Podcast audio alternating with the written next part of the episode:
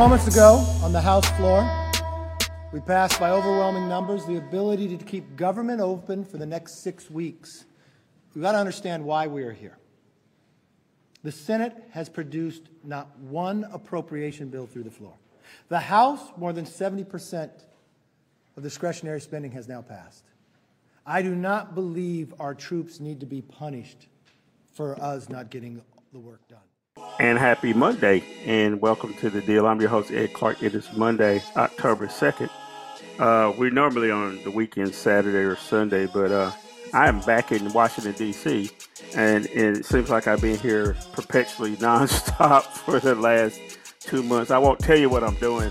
Uh, it, it is interesting, though, in D.C. Uh, uh, somebody who knows a lot about D.C., Val Atkinson, is back with us. Hey, Val. Hello, Ed. Yes, I do know a lot about DC. Well, well, so when you come into DC, folks, there's a sign that says, "If you see this man."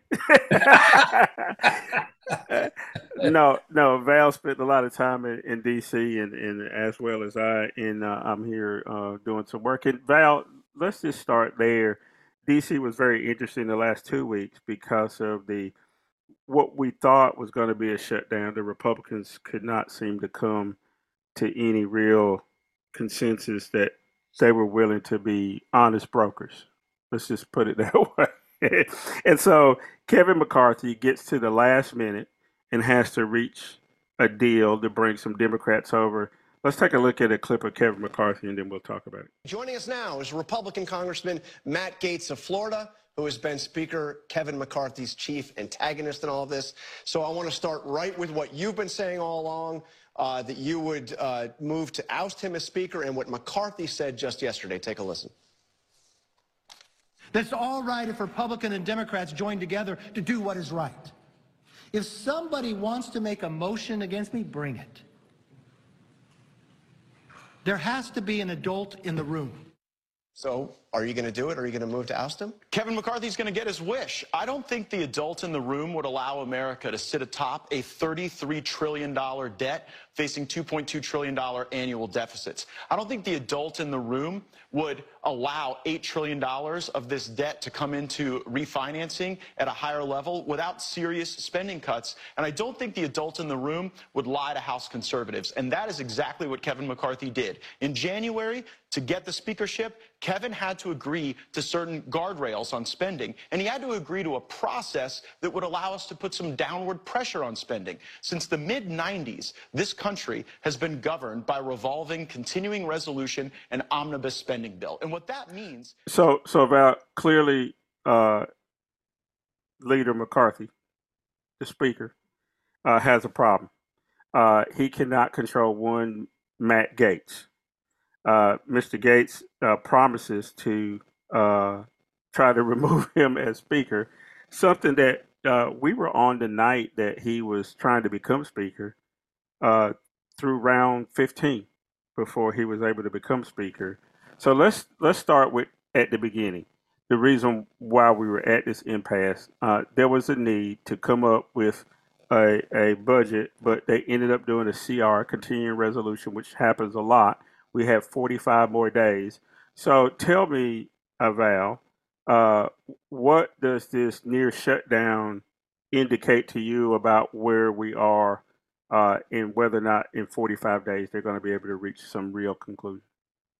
I think the real drama here, Ed, has to start and end with our Speaker of the House, Kevin McCarthy, right now. Uh, he has no idea whether or not he'll be Speaker next year this time, uh, or as a matter of fact, three months from now.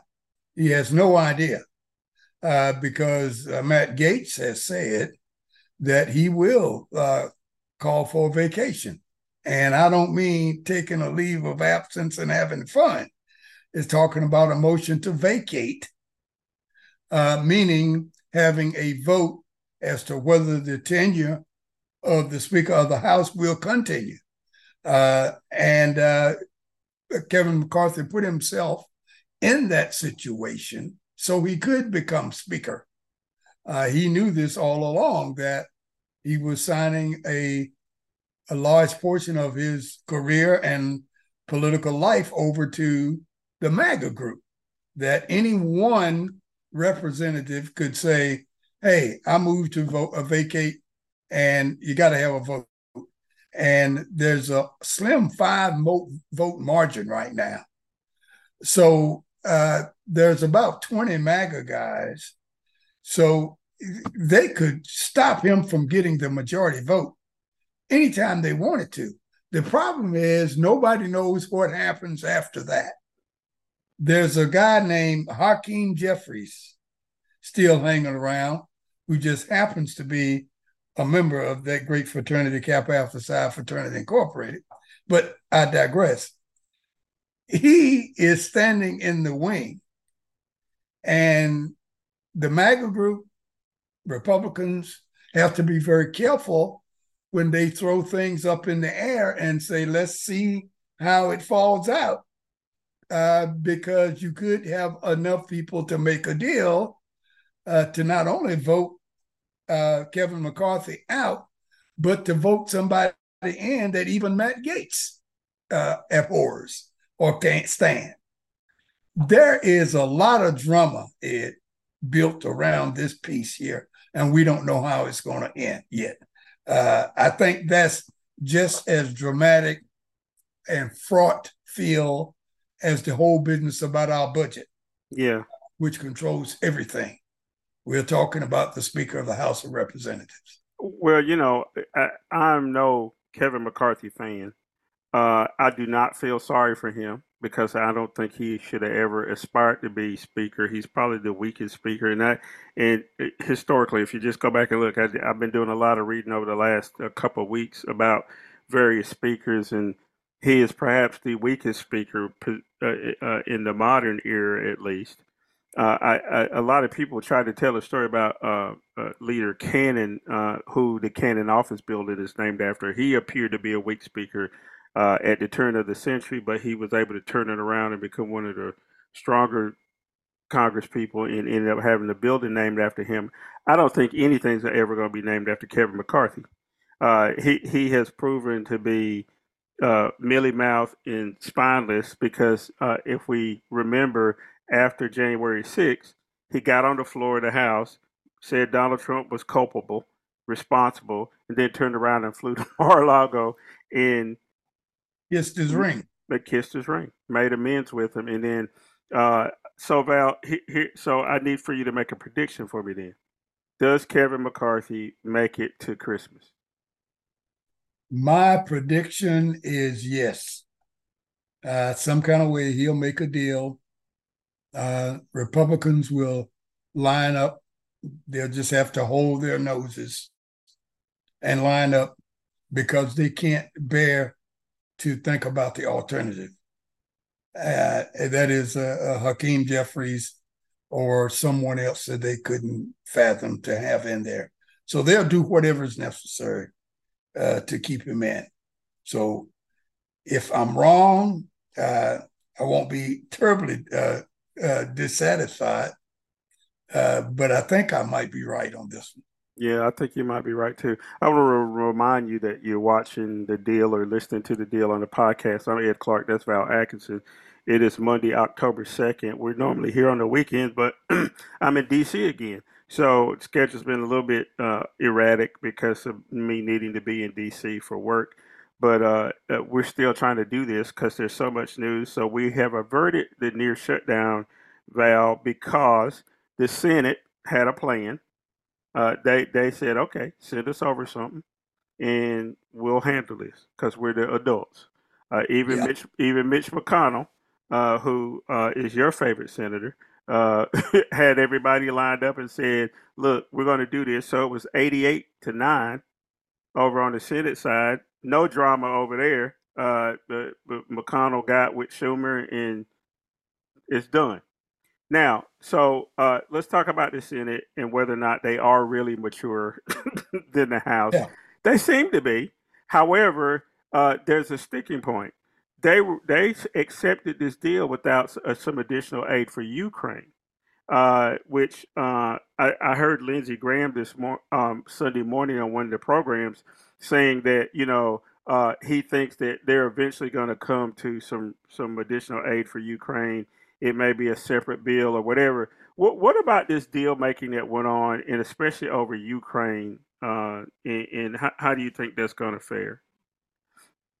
Well, the deal had to be made this way in order to get the kind of democratic support that McCarthy needed. Uh, he knew that Democrats were not going to stand for any uh, sizable or any cuts at all in the major issues such as Social Security, Medicare, those those sorts of things. And at the same time, McCarthy had to try to get something. And the MAGA crowd has always been against funding uh, the Ukrainian war, as it were.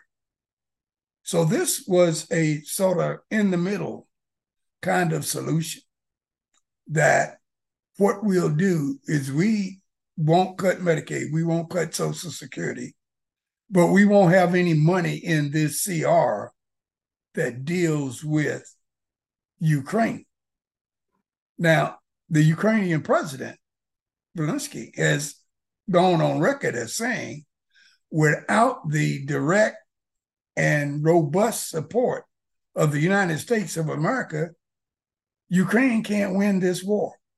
Th- that was one heck of a statement as far as I'm concerned, because that to me, that's one step away from saying, so I think I'll call Putin and see if we can get some talking going here. Uh, and and now everybody else who's made commitments to Ukraine, they've got to say, well, what's going to happen to all of the billions of dollars that I've already invested, all of the equipment that may fall into Russian hands now, and that sort of thing. It's it's it's not a easy nut to crack here. So we're just starting dealing with the Ukraine fallout piece from uh, the economic uh, shutdown that we uh, are trying to avert. Still, no, we got 45 days, but that problem is still not over. Ukraine is just one of the little pieces that happen to be affected because of, of America not being able to hold up to its promise to pay its debts that they've already spent money for uh, or obligated uh, uh, to make debts for.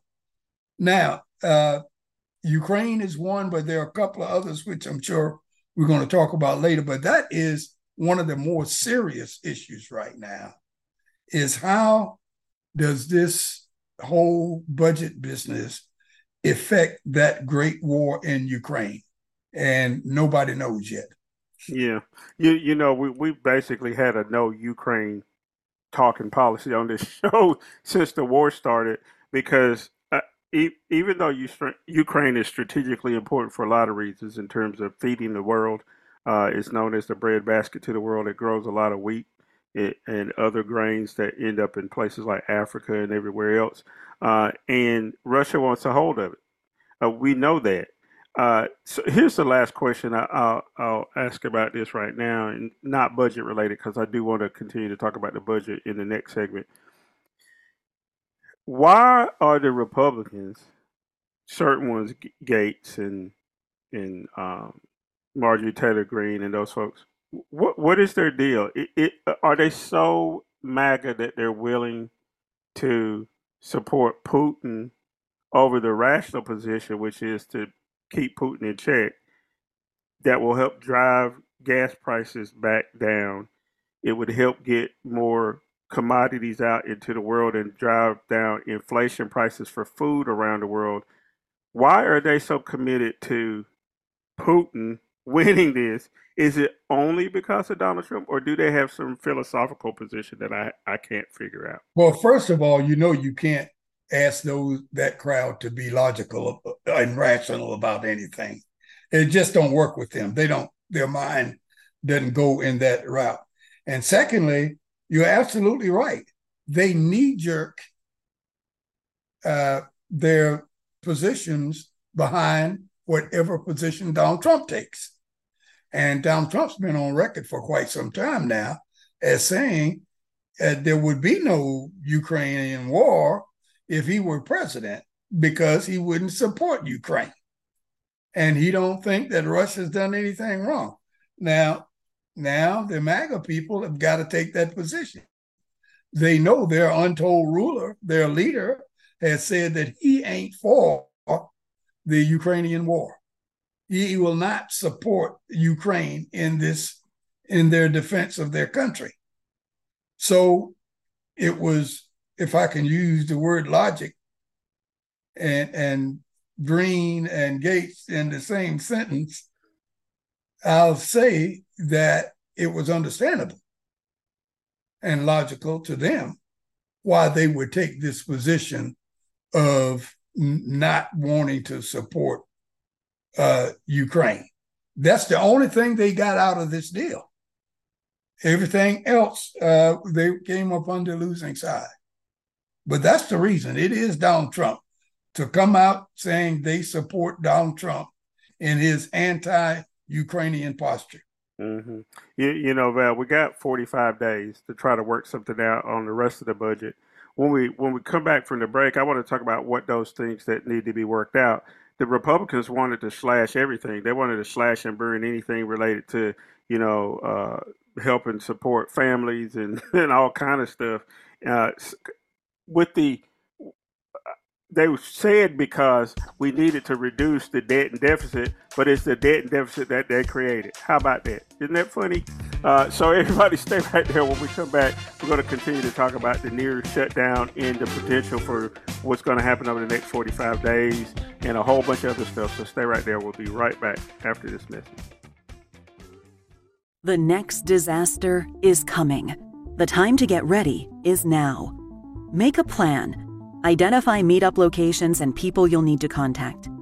Put your contact list in your wallet, on your phone, and somewhere visible in your home. Build a kit. Store enough food and water for three days. Don't forget your pets. And consider buying a pre made kit.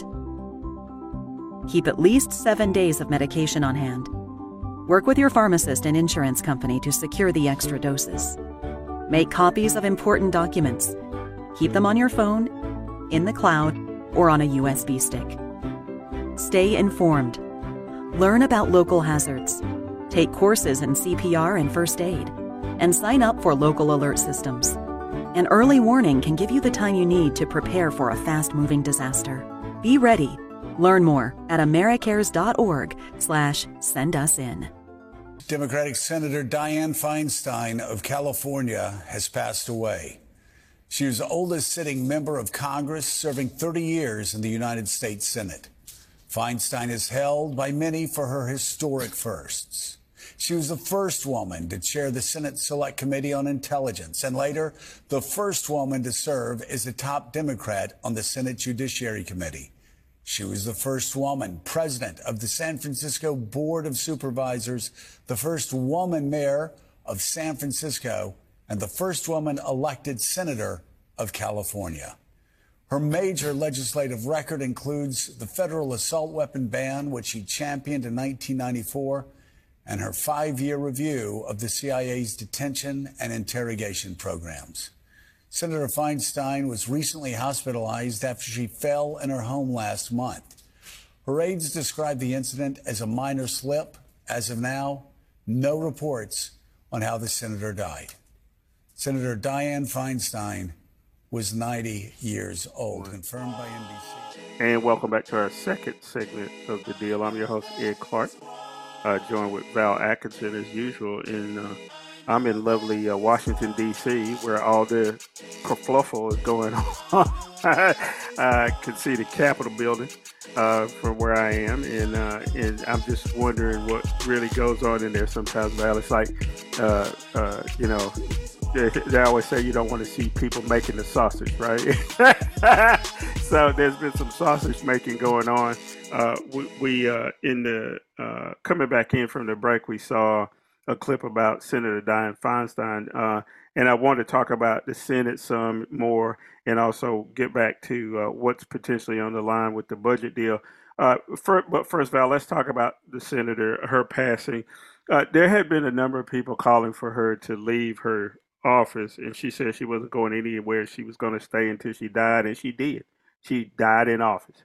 Uh, so now Go- Governor Gavin Newsom needs to appoint somebody. Now, there's a couple of interesting races going on uh, for a vacant Senate seat in California. Um, and, you know, Adam Schiff was running and some other folks.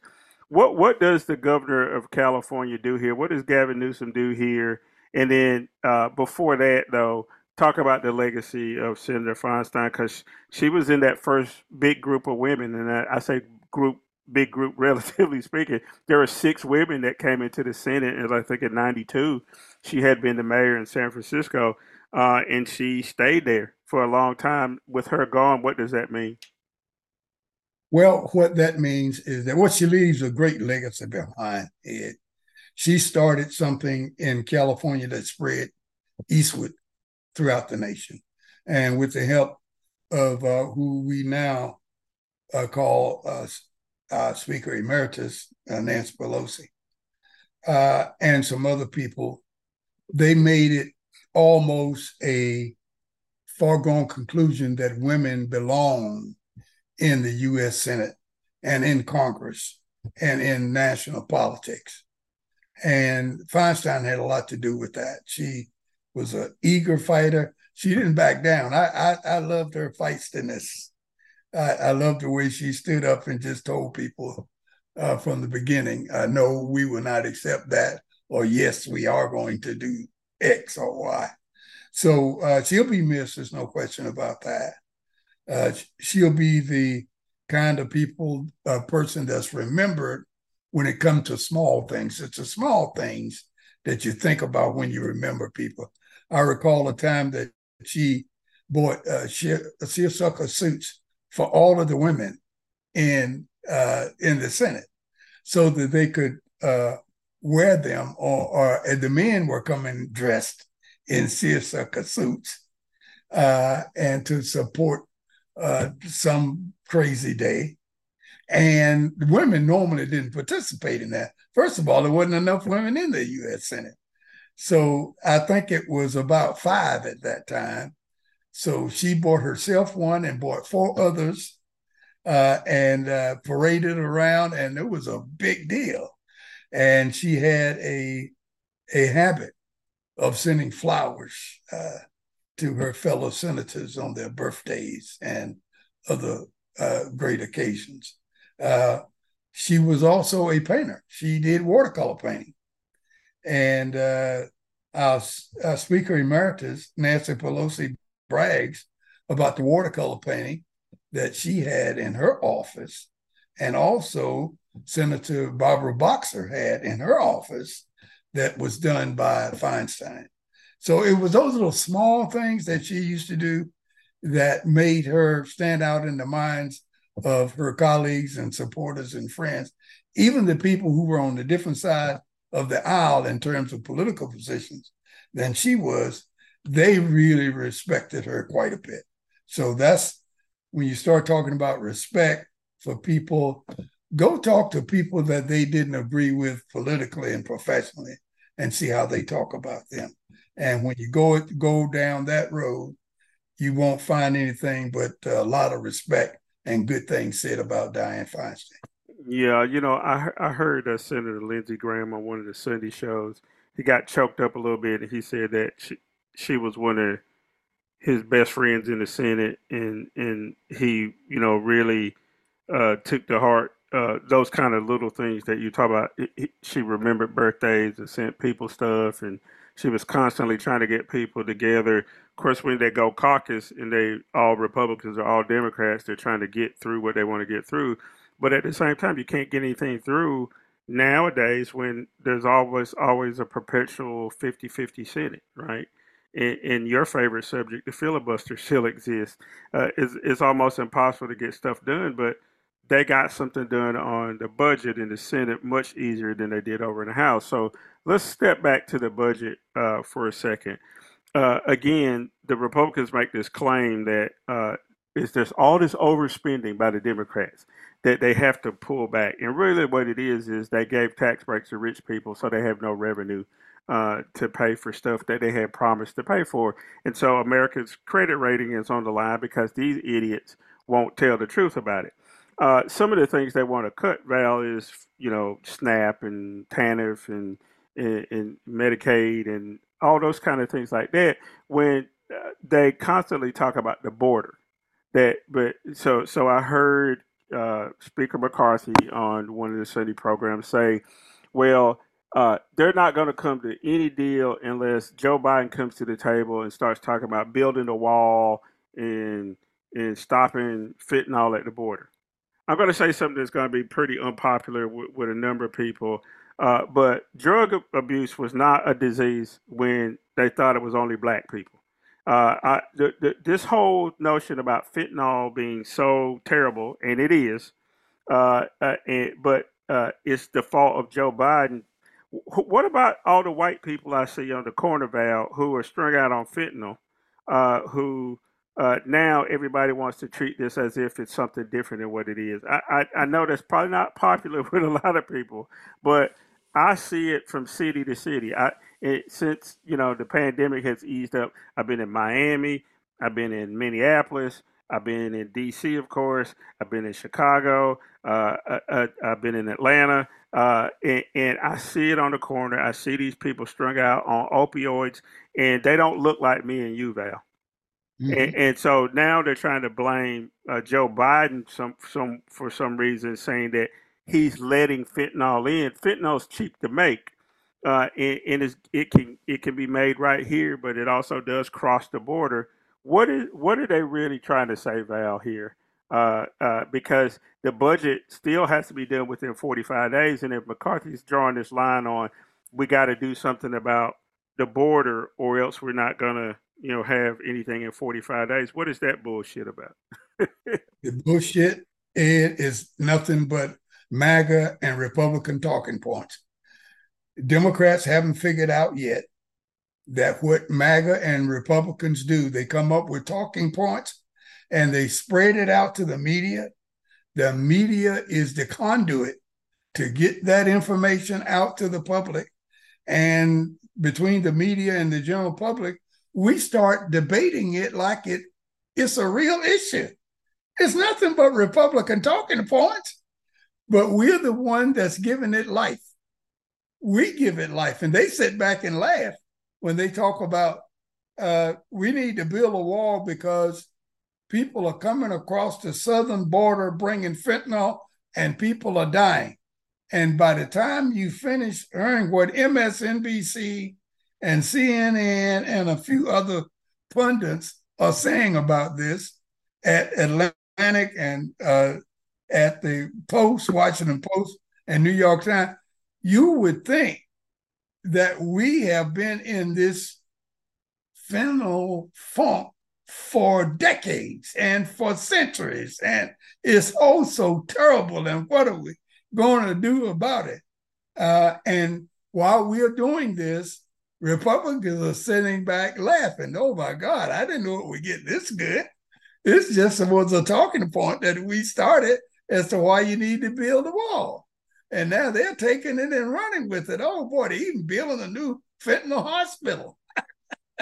what else can we come up with? Oh boy, let's see. Is this the way it's going to work? All we got to do is come up with one thing, and the media and all these talking heads they fan the flames for us and make it big. Uh, but all seriousness, all joking aside, uh, we have got to stop the gaslighting, Ed. We have got to stop helping the crazies, the MAGA people, the, the alt right Republicans in their talking points. If they want to have talking points, let them do it. But I ain't helping them. I ain't helping them not one bit and let's see how they do it alone because I know for one thing, uh, I am not getting in an argument with them about one and one equals two. I, I refuse to do that. Well, I'm glad you glad you're not. I, I, I want to play a clip, Val. It, this is your this is our other favorite senator. He's from South Carolina. He's the yeah. color. He's the colored one. and, and, and, and this is how he uh, proceeded at the Republican debate last week. He and Kamala should have just taken the one sentence out. America has suffered because of slavery. But we've overcome that. We are the greatest nation on earth because we faced our demons in the mirror and made a decision. So often we think that all the issues, you talked about crime and education and healthcare, we always think that those issues go back to slavery. Here's the challenge though. Black families survived slavery. We survived poll taxes and literacy tests. We survived discrimination being woven into the laws of our country. What was hard to survive was Johnson's Great Society, where they decided to put money where they decided to take the black father out of the household to get a check in the mail. And you can now measure that in unemployment, in crime, in devastation. If you want to restore hope, you've got to restore the family, restore capitalism, and put Americans back at work together as one American family. So, Val, there's no racists in America. America's not a racist country. Now, he also got into a fight with his fellow South Carolinian Nikki Haley over curtains that, that were purchased for the UN. Why is he still in this race, Val? I I I I, I, I was going to say I'm sure he's a nice person. I don't know if he is or not because how can you sit up there, number one, and you're the only colored person on the panel? And and and you feel like you have to make some statement about there's no racism in America. And then the only other thing he contributed to the debate was cutting people off and not really saying anything. You never could hear what he was saying. What is Tim Scott hoping to do? And has he not learned anything from Alan Keyes and Herman Cain and all the other uh, Negro pretenders uh, for the Republican nomination? What is his deal? Well, I, I, go back to my old psychology bag, and uh, I'd say that guys like uh, Senator Scott have lived their entire adult life trying to explain to whomever will listen why they happen to be, as you call it, a, a colored person and a Republican.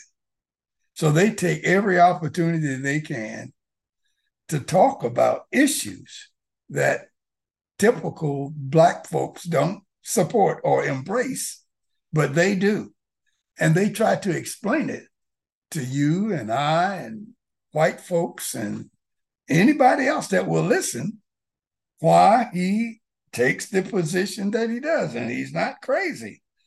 And he has a, a reason for taking these positions. And most Black folks that think the opposite from him need to rethink their positions at some point. And he, he, he takes every opportunity he can for that rant. He knows he'll be singing this lie until the day he dies. He can just ask Condoleezza Rice, Herman Cain, uh, a lot of other people that he's he knows he's going to be singing this song because people are going to be looking at him that way. And I feel sorry for him uh, because uh, he has a lot more to offer in his profession than what he has relegated himself to. That is, he's relegated himself to just explaining why he's black and taking the position of supporting people that are anti-black uh, in their actions, in their policies, and everything else. Why is he doing that?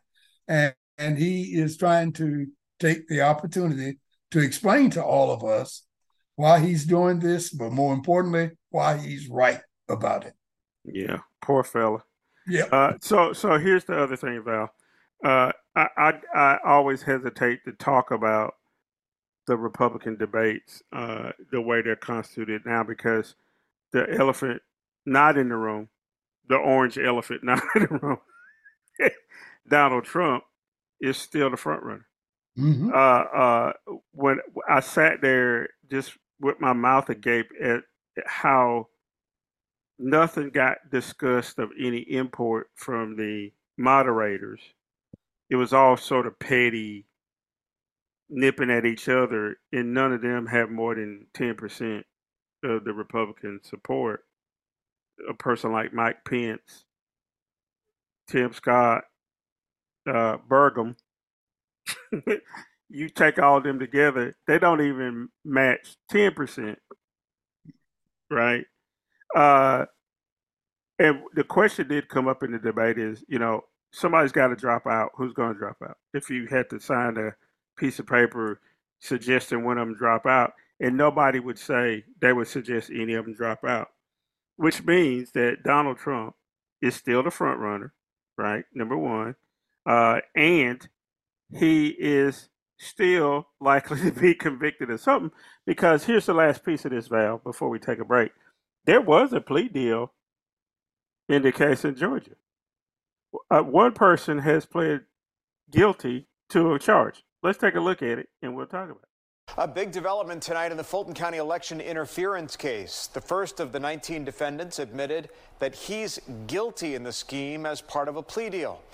Bail bondsman Scott Hall pleaded guilty to five counts of conspiracy to commit intentional interference with the performance of election duties.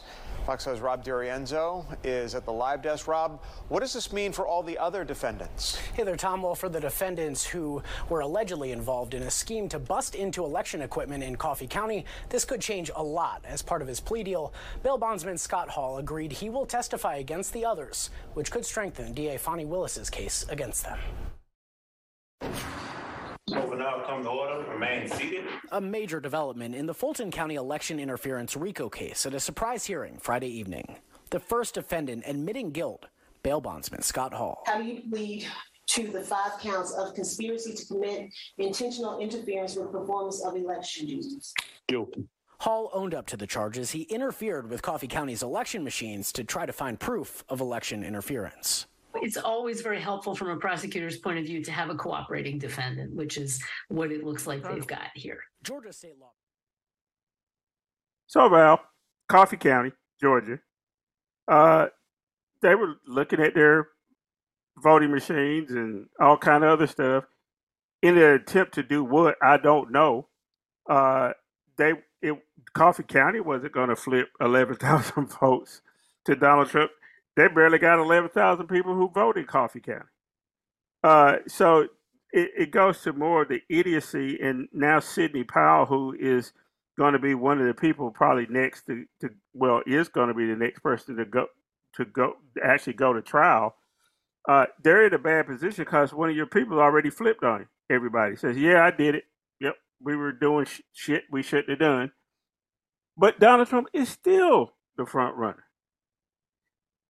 And, and I hate to bring this up, there was a phony impeachment hearing that had nobody who gave any evidence that said that Joe Biden did anything. Even their own witnesses didn't give any evidence saying Joe Biden needed to be impeached. So here's a long way to a question here. What the hell? Uh, are they going to go to the mat with Donald Trump come hell or high water. And what does that mean? Will a third party candidate try to emerge because they see this vacuum here? Well, you, you know, when I first retired from the military, it came to North Carolina.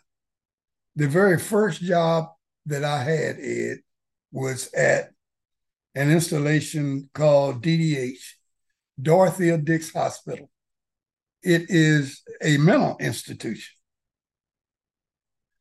And a lot of times now, I'm brought back to that beginning.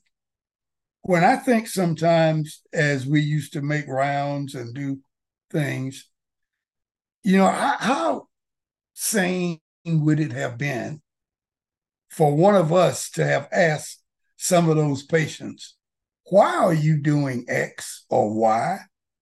Or why don't you do something different? Can't you see that this doesn't work?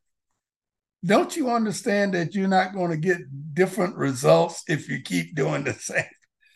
You know, what people knew back then and in all middle institutions now is that it's no need to talk to those people. They are there for a reason. Okay and you shouldn't get surprised with the actions that they portray. You should not be surprised at their behavior, you know? But instill some of us still try to make it known to them that, hey, you are acting irrationally. What you're doing doesn't make sense. I would love it if one of them would have stood up and say, I know, fool, that's why I'm here. why do you think I'm here? And that's what some of these Republicans should tell some of us nowadays. Why you keep asking the same questions? I, you know, that's why I'm a MAGA Republican. I'm crazy already. well, Val, you know what? From me. You know what? I, I, think I think we're in for a rocky road. I, am yes. just not sure what's going to happen here. Look, I hear some music in the background. That means we need to take a break. When we come back, we need to wrap up and talk about the UAW strike against uh, the auto companies. We need to take, talk about Donald Trump wanting to kill Mark Milley uh, who just retired as head of the Joint Chiefs of Staff, which ain't funny, but I guess it's funny on one hand, right? And anything else we can talk about before we get out of here. So stay right there. We'll be right back after this message.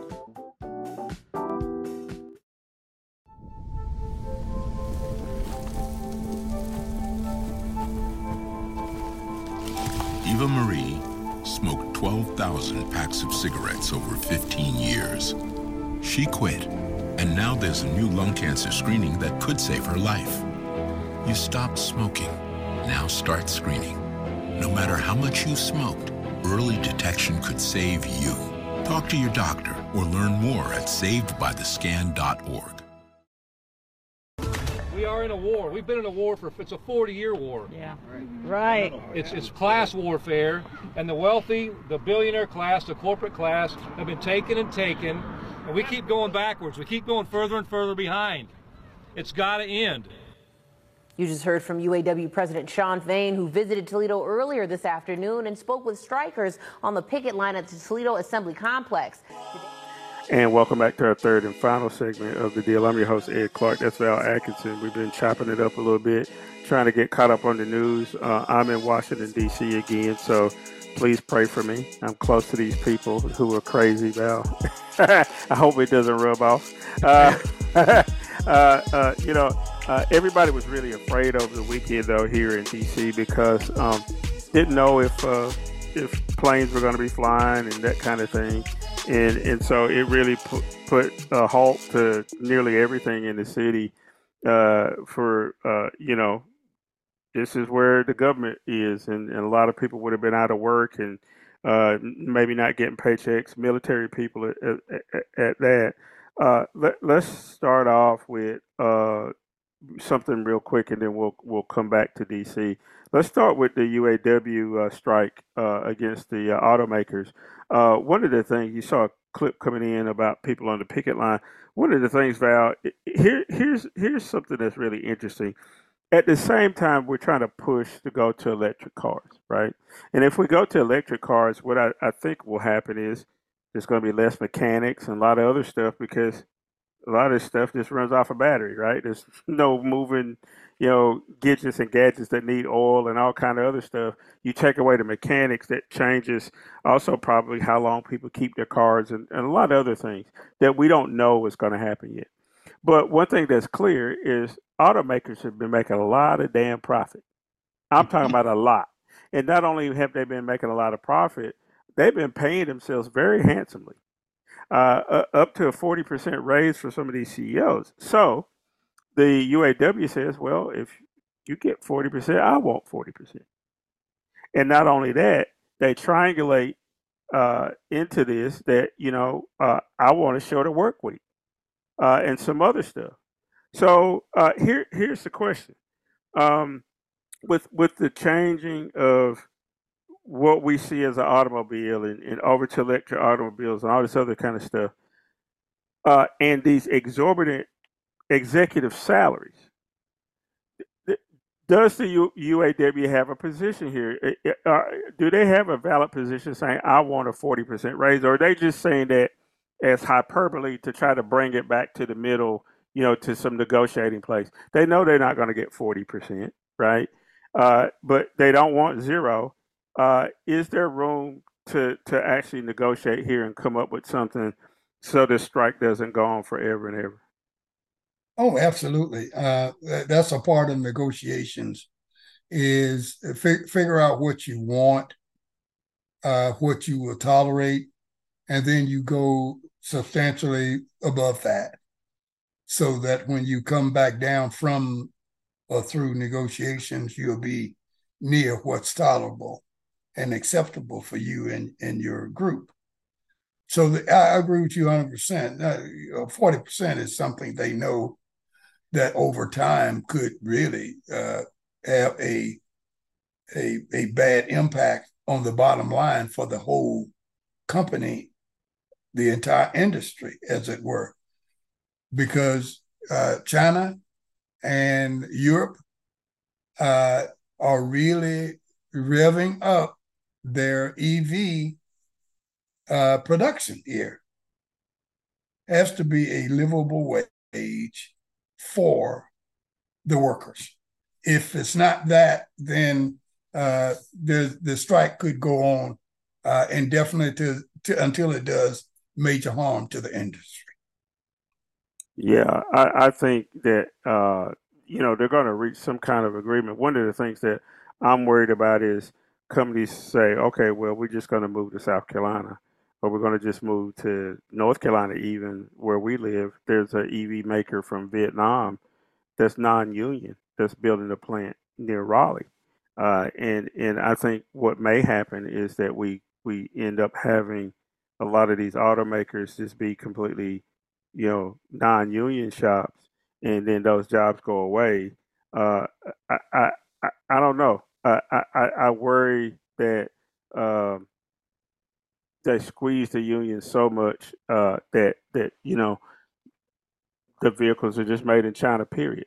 You've seen even Elon Musk and Tesla.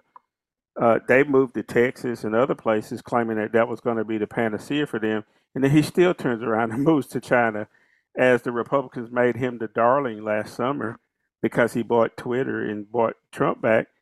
Then he turns right around and moves to China because he gets even cheaper labor and he becomes even richer. And and I don't know why they haven't figured this out, Val.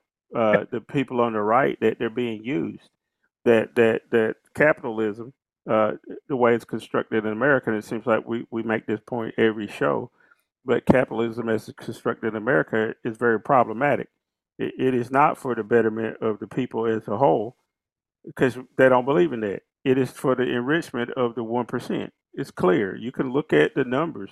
Uh, if you're a billionaire it would take hundreds of years to spend even you know part of your money you'd have to spend hundreds of thousands of dollars every day and you still couldn't spend it uh, a person like elon musk or jeff bezos or whatever it, but all they want is more and, and i don't know val where this ends i hope they come to a conclusion soon because I don't want that to be the excuse for automakers, like I said, just to pull out and move to South Carolina or somewhere, pull out of Michigan and move to South Carolina, and then have people working in conditions not making enough money, but they got to work somewhere, right, to be able to live.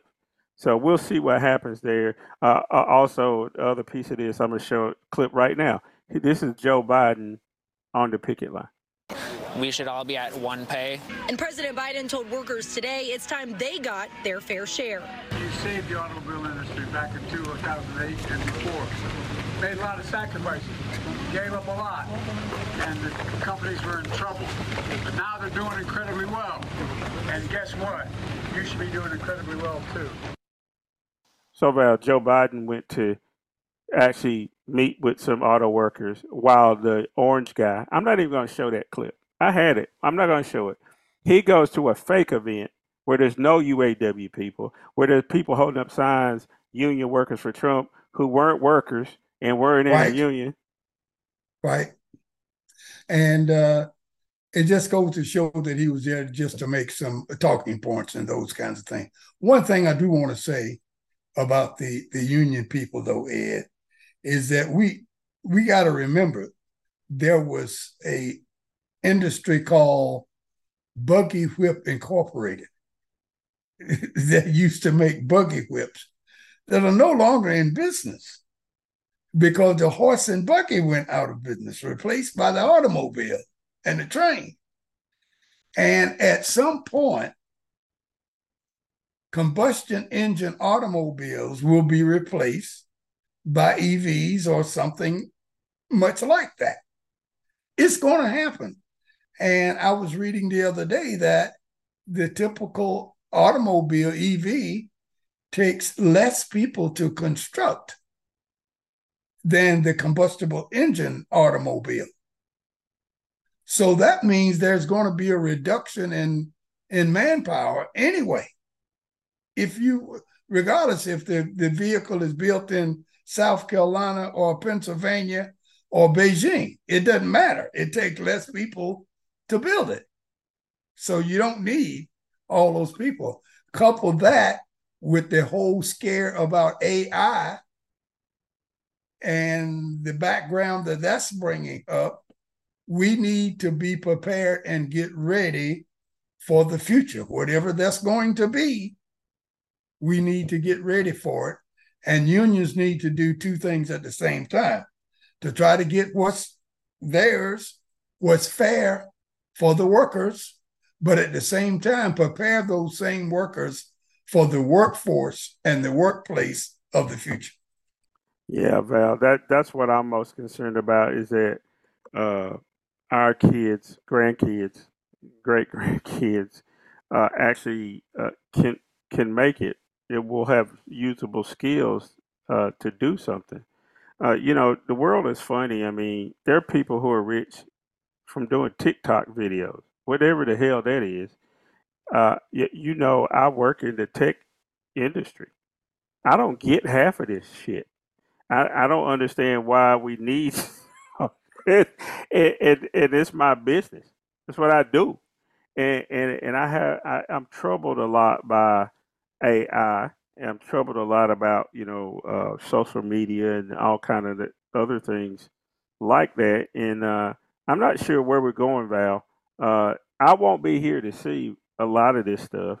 I, I imagine uh, the uh, the slaves sitting on a farm in Bunnlevel, North Carolina. My ancestors could not imagine where we are now. Me talking to you, I'm in D.C. you you're you're in Holly Springs, North Carolina, and we're sitting here talking about all kind of things, politics, and can vote and all kind of other stuff. So, you know, things change, and sometimes you can't see the future. I don't I don't know what the future is. It, whatever it is, it's not going to be anything we recognize. You know, the, you know, even what we're talking about right now.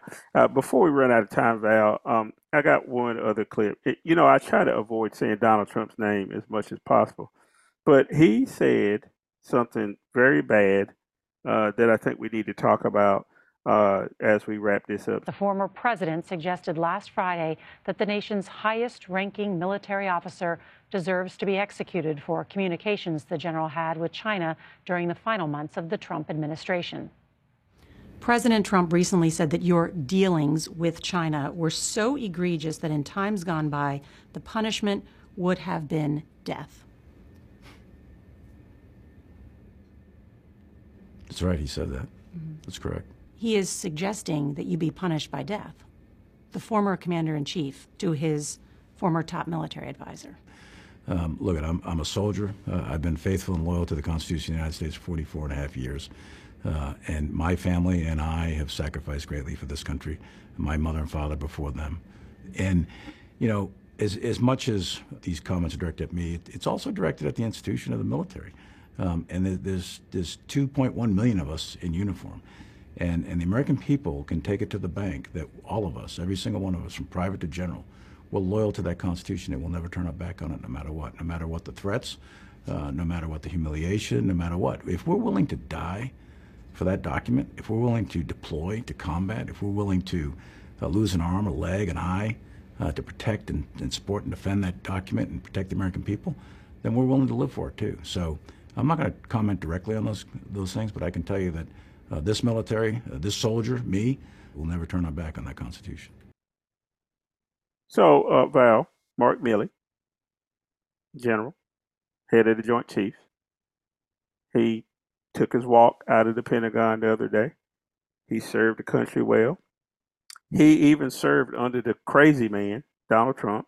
He had to keep Donald Trump from declaring martial law and all kind of other crazy stuff. Uh, and so Donald Trump says because Mark Milley made a phone call to the Chinese and said, "Hey, hey, fellas, let's calm this thing down. We don't need to go here." Mark Milley trying to avoid war because there's always communication lines between countries. But Donald Trump doesn't know that because he's not the real. He's not a real president. He he was a play play president, just like he was a play play billionaire. Even though he was in the office, he didn't know how any of that stuff worked. So there was always open communications between the Chinese and uh, the Pentagon back channel to avoid accidental wars, just like we have it with Russia and Iran. We have people that talk to each other. Okay, so he says that Mark Milley is a traitor and should be executed. Val, they didn't say anything about that at the Republican debate the other night, but I guess I shouldn't expect that. But the fact that he Donald Trump said that out of his mouth, what in the world? What what? It, I, I, I'm confused. How how does that even happen? And he said it with a straight face. A former president of the United States.